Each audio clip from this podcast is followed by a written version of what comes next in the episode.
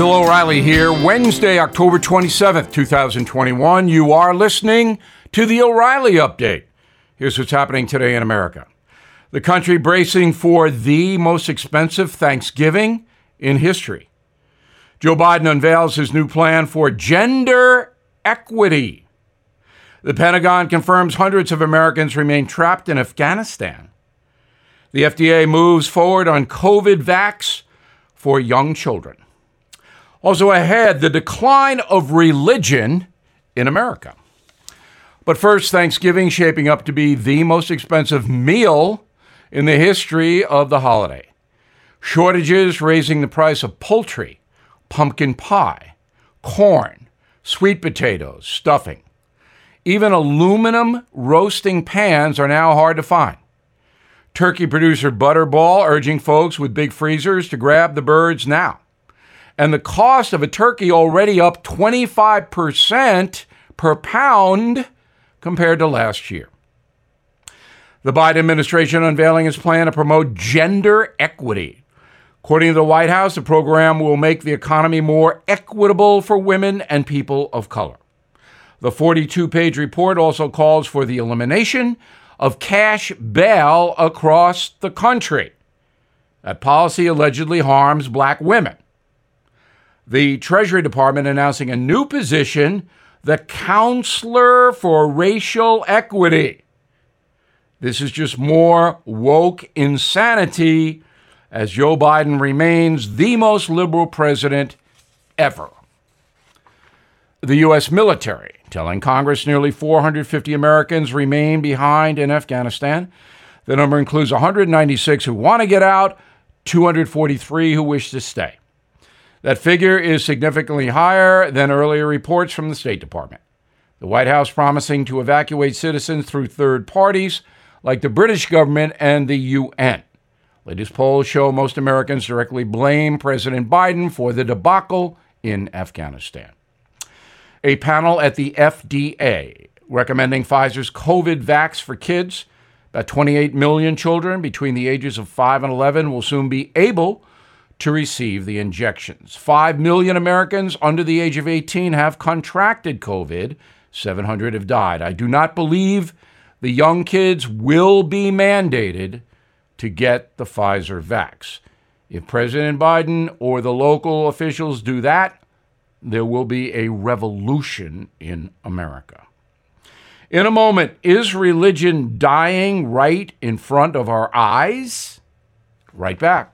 Born from the tragedy of nine eleven, the Tunnel to Towers Foundation has been delivering on its promise to do good and never forget the sacrifices of America's greatest heroes. Heroes who put their lives on the line to protect our country and our communities. Heroes like Bristol, Connecticut Police Sergeant Dustin DeMonte. After responding to a domestic violence incident, he sustained fatal gunshot wounds. He left behind his expectant wife and two children. Thanks to the generosity of people like you, Tunnel to Towers paid the mortgage on the DeMonte family home, lifting a financial burden. As his loved ones mourned the decorated officer's loss, they welcomed a miracle, the child he would never get to meet. So many families need your help.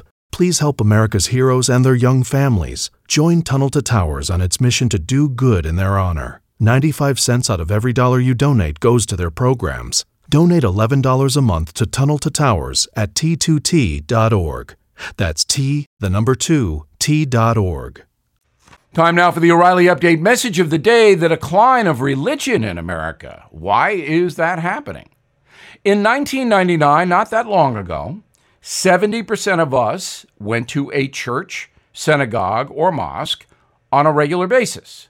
Today, that number has fallen to forty-seven percent. At the same time, the number of Americans with no religious affiliation whatsoever is rising. Here are some facts based upon a Pew survey that was taken two years in a row, nineteen and twenty. sixty-five percent of American adults now describe themselves as Christians, down from seventy-seven percent in two thousand nine. forty-three percent of U S adults identify as Protestant. twenty percent say they are Catholic. That's down three points since two thousand nine. six percent of Americans are Hindu.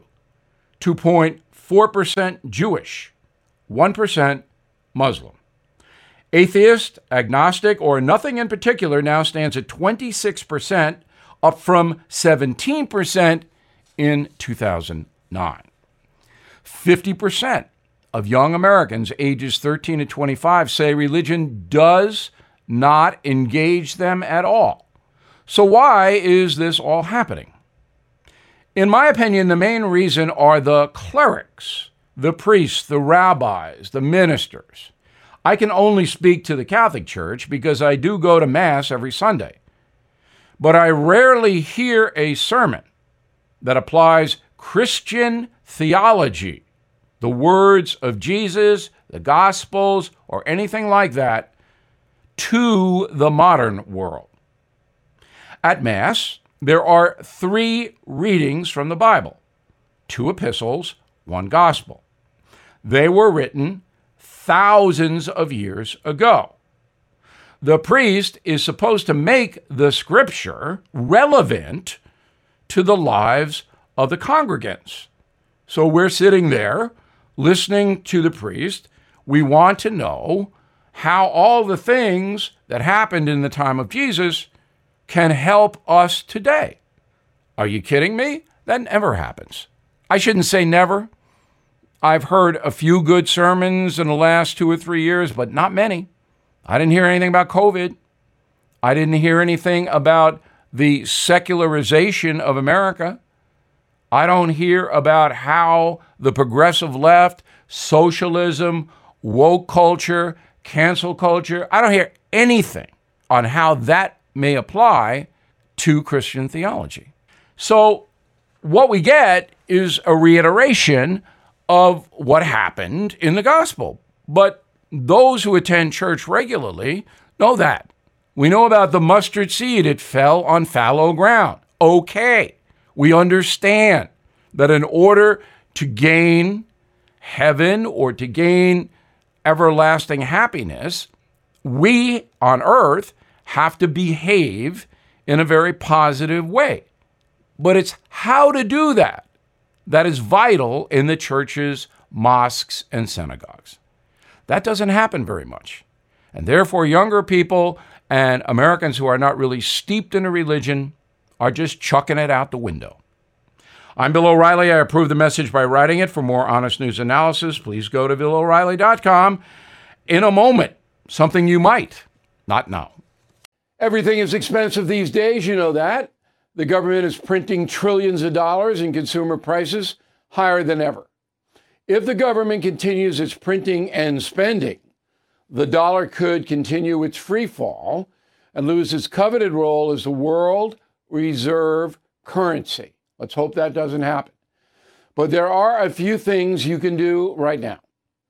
American Hartford Gold can show you how to protect your money, your retirement, your hard-earned savings against inflation by helping you diversify a portion of your portfolio into physical gold and silver. Start with a short phone call, and they can have physical gold and silver delivered right to your door or put inside your four oh one k or I R A. So please call or text them right now. Tell them Bill O'Reilly sent you. Call eight seven seven, four four four, GOLD, eight seven seven, four four four, GOLD, or text GOLD to six five five three two. Again, that's eight seven seven, four four four, GOLD, or text GOLD to six five five three two. Now the O'Reilly Update brings you something you might not know. Legendary comedian Mel Brooks announcing his latest project this week. The funny guy will write and produce a new series on Hulu, a sequel to his nineteen eighty-one film, History of the World Part One. This will be Part Two. The ninety-five-year-old comedian is certainly a genius. It was provided laughs throughout the world. Here is the story of Mel Brooks. Born Melvin Kaminsky in Brooklyn on June twenty-eighth, nineteen twenty-six. His early life was marked by tragedy. His father died shortly after Mel's second birthday, leaving his family in dire financial straits. Said the comic later in life, quote, "There's an outrage here. I may be angry at God or at the world for that. And I'm sure a lot of my comedy is based on anger and hostility. I learned to clothe it in comedy to spare myself psychological problems, unquote. When Mel was nine, his uncle, a taxi driver, was given free tickets to a Broadway show, and he took the boy. Brooks then told his uncle on the ride home he was going into show business. Before he could get on the stage, young Melvin was drafted into the Army in nineteen forty-four. He served as a corporal, defusing landmines across Europe and fighting the Nazis at the Battle of the Bulge. When asked to comment on his time in the war, Brooks famously said, quote, "I was a combat engineer. The two things I hate most are combat and engineering." After returning from World War Two, Mel Brooks developed a few successful T V programs like Get Smart. He moved to L A, launched a series of Hollywood hits that include the biggest comedies of all time, The Producers, Blazing Saddles, Young Frankenstein, Spaceballs, and others. During his career, Mel Brooks won an Oscar, four Emmys, three Grammys, three Tonys. And here's something else you might not know. Mel's new series isn't his only project. Brooks will appear in three new movies next year, two thousand twenty-two. At age ninety-five, he's flaunting it. To quote the producer, Max Bialystock, "The Producers, in my opinion, the funniest movie ever made." Back after this. This episode is brought to you by Shopify. Whether you're selling a little or a lot, Shopify helps you do your thing, however you cha-ching. From the launch your online shop stage, all the way to the we just hit a million orders stage. No matter what stage you're in, Shopify's there to help you grow. Sign up for a one dollar per month trial period at shopify.com slash special offer, all lowercase. That's shopify.com slash special offer. Thank you for listening to the O'Reilly Update. I am Bill O'Reilly. No spin, just facts, and always looking out for you.